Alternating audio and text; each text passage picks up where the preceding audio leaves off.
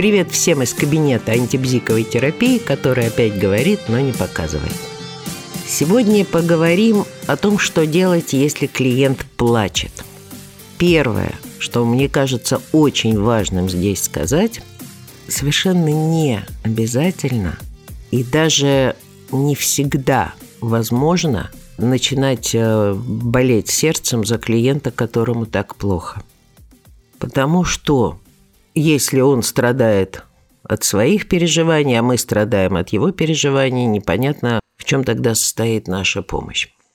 В сущности, это примерно та же ситуация, что у обычного соматического врача, который, естественно, не игнорирует боль пациента, пытается причинить ее как можно меньше, но не начинает пить успокоительное, если клиент или пациент кричит от боли.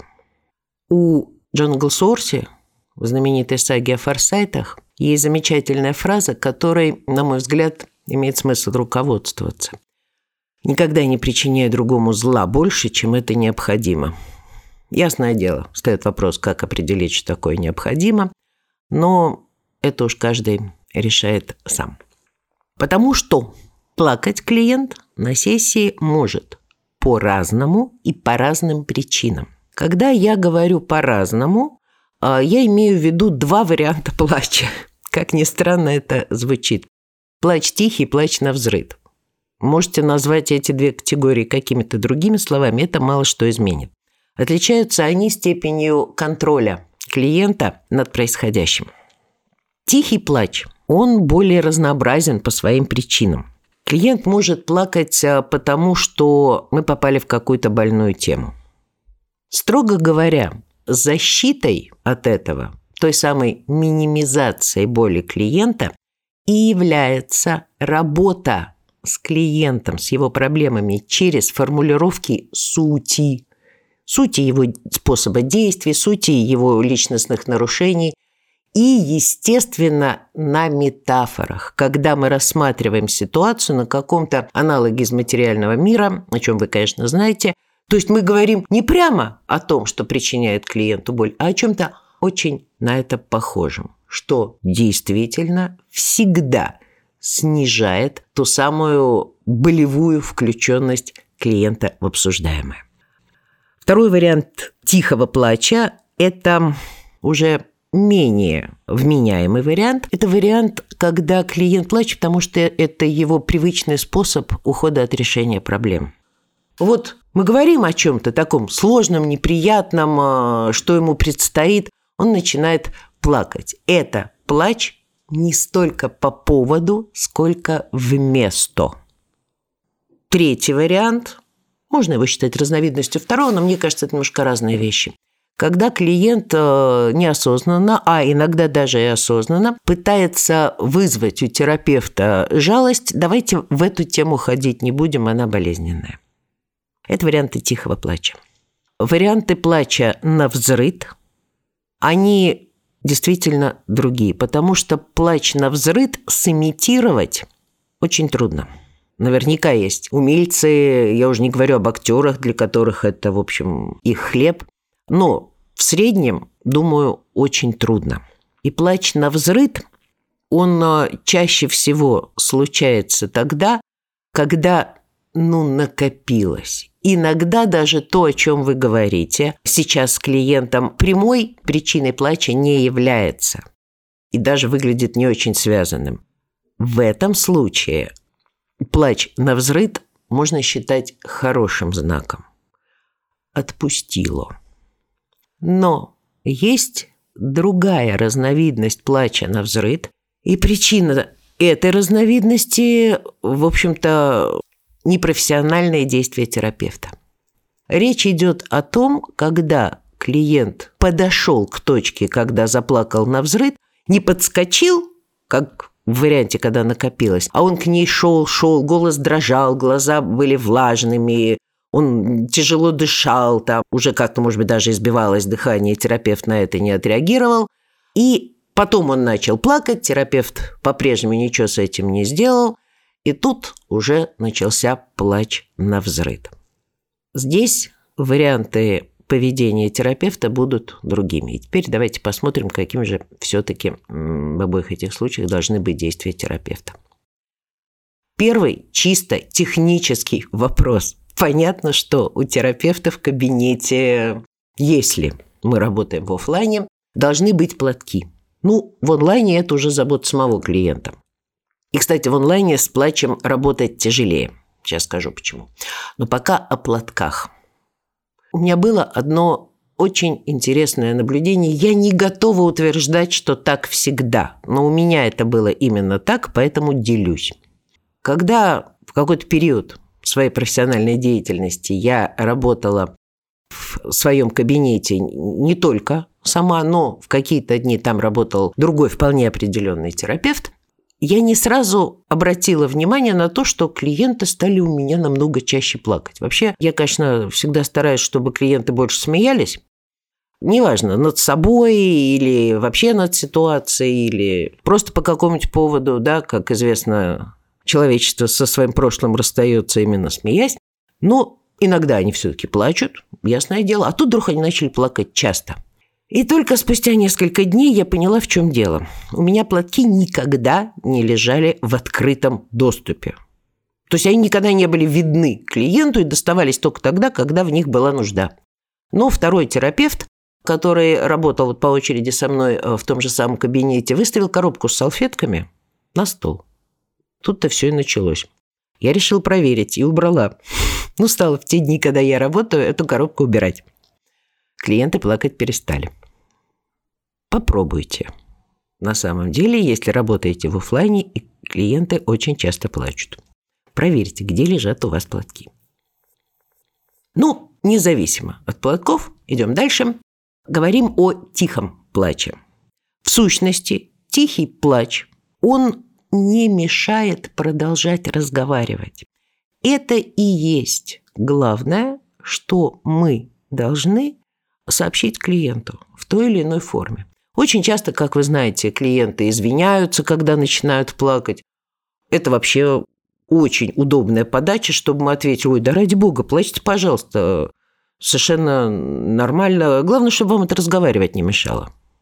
Самое забавное, что чаще всего после вот каких-то таких фраз, в которых по сути содержится разрешение плакать, но предложение продолжать говорить, клиенты перестают плакать. Причем перестают плакать, эм, ну, как бы сказать, не обиженно, типа их по голове не погладили, но просто перестают. Как вы понимаете, если речь идет о манипулятивном плаче, о котором я уже говорила, да, плач как способ ухода от проблемы или плач как способ вызвать жалость, давайте об этом не будем говорить, но понятно, что здесь больше срабатывает скрытое предложение продолжать говорить, ну, в общем, тоже работает. В онлайне это действительно немножко труднее, хотя бы чисто технически. Человек начал плакать и решил, что ему нужно пойти принести себе воды а, или принести себе платок, или высморкаться, вариантов куда-то уйти очень много. Все это время вы не знаете, что происходит. За это время произойти на самом деле может очень много чего, и, возможно, когда клиент придет, он будет уже плакать на взрыв. Мы про это не знаем, но, в общем-то, должны уметь отрабатывать и это. Иногда, когда клиент заплакал уже несколько раз, и сопоставление, в каких ситуациях он плачет, с очень большой вероятностью дает нам информацию о том, что все-таки это действительно манипулятивный плач. Вполне можно позволить себе какую-то такую, ну, ироничную фразу ее нужно уметь очень точно произнести так, чтобы в голосе слышалась улыбка. Что мы сейчас оплакиваем? К примеру. Здесь э, ирония за счет, э, ну, как бы сказать, использования такого достаточно пафосного синонима к слову плакать, точнее, более пафосной формы этого слова. Не со всеми имеет смысл, только с теми, про кого мы уже знаем, что э, с чувством юмора и интеллектом у них, в общем, дела обстоят прилично. В случае плача на взрыв, независимо от того, мы накосячили или действительно вот у клиента накопилось и его прорвало, долгого плача на взрыв допускать нельзя. Как минимум потому, что это страшно энергозатратное занятие. После него практически всегда наступает опустошение. Опустошение нам с вами для работы совсем не нужно. Клиенту тоже не особо приятно пребывать в состоянии апатии. Поэтому нужно уметь предпринимать такие реанимационные меры. Вы начинаете говорить громче, чтобы клиент услышал вас сквозь свой плач, очень короткими, четкими, простыми фразами. Никаких высокоинтеллектуальных изысков. Ему и без того сейчас тяжело, мы же с вами говорили о том, что эти два плача различаются по степени контроля клиента над своим состоянием. Ему и так сейчас достаточно тяжело, еще он будет разбираться в наших думательных конструкциях. При этом вы говорите не в том смысле, что вы продолжаете говорить свое, несмотря на то, что он плачет. Нет, главное, что вам сейчас нужно, это добиться, чтобы он вас услышал и начал бы выполнять какие-то ваши команды. Заметьте, это в такой ситуации именно это может быть признаком восстановления контакта. Причем под командами я имею в виду самое что ни на есть безобидные и даже полезные вещи. Дыши медленнее, дыши вместе со мной, смотри. Вдыхаем, выдыхаем. Вы свое дыхание тоже делаете очень громким. Это уже команда с одной стороны, с другой стороны это совершенно точно помогает клиенту хоть немножко справиться с собой. Чего еще можно добиваться командами? Смотри на меня, пожалуйста. На меня смотри, пожалуйста. Вы смотрите при этом на него действительно очень внимательно. У тебя ноги стоят на полу, поставь ноги на пол.